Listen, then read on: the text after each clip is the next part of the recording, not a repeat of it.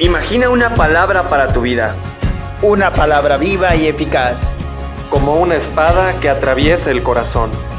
Una lámpara que guarde tus pasos. Como una luz en tu camino.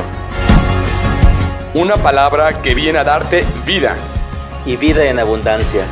Esto es... Dame una palabra.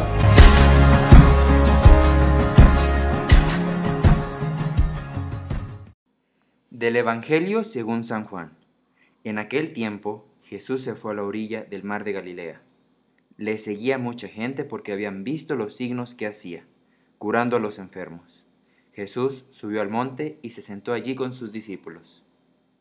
Estaba cerca la Pascua, festividad de los judíos. Viendo Jesús que mucha gente le seguía, le dijo a Felipe, ¿Cómo compraremos pan para que coman estos? Le hizo esta pregunta para ponerlo a prueba, pues él bien sabía lo que iba a hacer. Felipe le respondió, ni doscientos denarios de pan bastarían para que a cada uno le tocara un pedazo de pan. Otro de sus discípulos, Andrés, el hermano de Simón Pedro, le dijo, Aquí hay un muchacho que trae cinco panes de cebada y dos pescados. Pero, ¿qué es esto para tanta gente? Jesús le respondió, Díganle a la gente qué se siente. En aquel lugar había mucha hierba. Todos, pues, se sentaron ahí, y tan solo los hombres eran unos cinco mil. Enseguida tomó Jesús los panes y después de dar las gracias a Dios, se los fue repartiendo a los que se habían sentado a comer.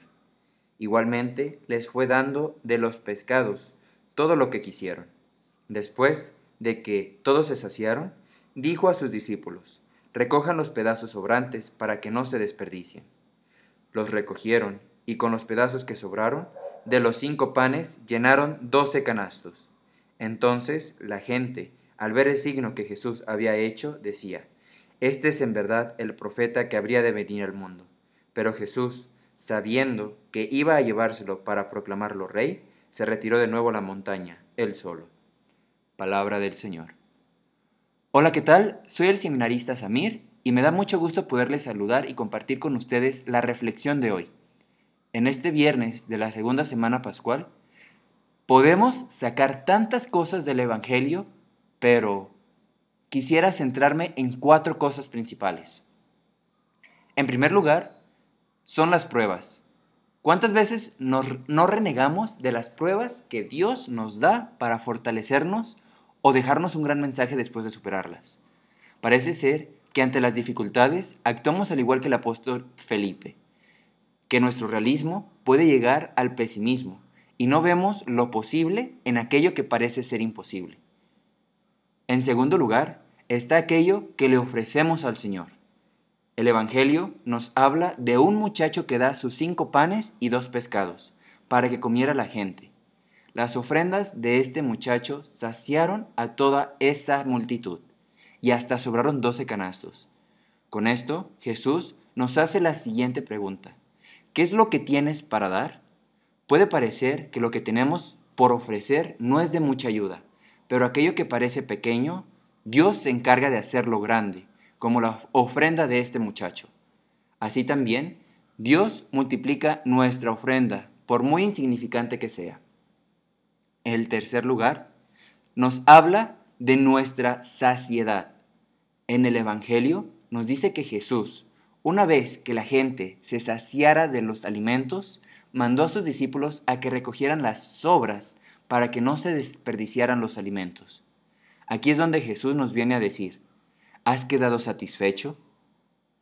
Nunca podremos saciar ese amor por Él, pero parece que en diferentes momentos lo hacemos, puesto que no lo escuchamos, le reclamamos, no lo buscamos, y si lo buscamos es para que cumpla alguna intención nuestra. Nuestra relación con Él suele ser de conveniencia, en donde le pedimos que si nos hace tal favor o nos quita tal peso, le daremos algo a cambio. Pero recordemos que Él no necesita nada de nosotros, sino nosotros necesitamos de Él. Pidámosles a Jesús que nos dé la fuerza para superar cada prueba. Parece ser que no dejamos las obras, desperdiciamos todo lo que nos da el Señor. Aprovechemos en cada momento todo aquello que Jesús nos da. Por último, veamos la actitud de Jesús al retirarse a la montaña, al ver que la gente lo quería enaltecer. Nosotros deberíamos de hacer lo mismo, pero parece ser que nos gusta que nos reconozcan, nos gusta resaltar más que los demás.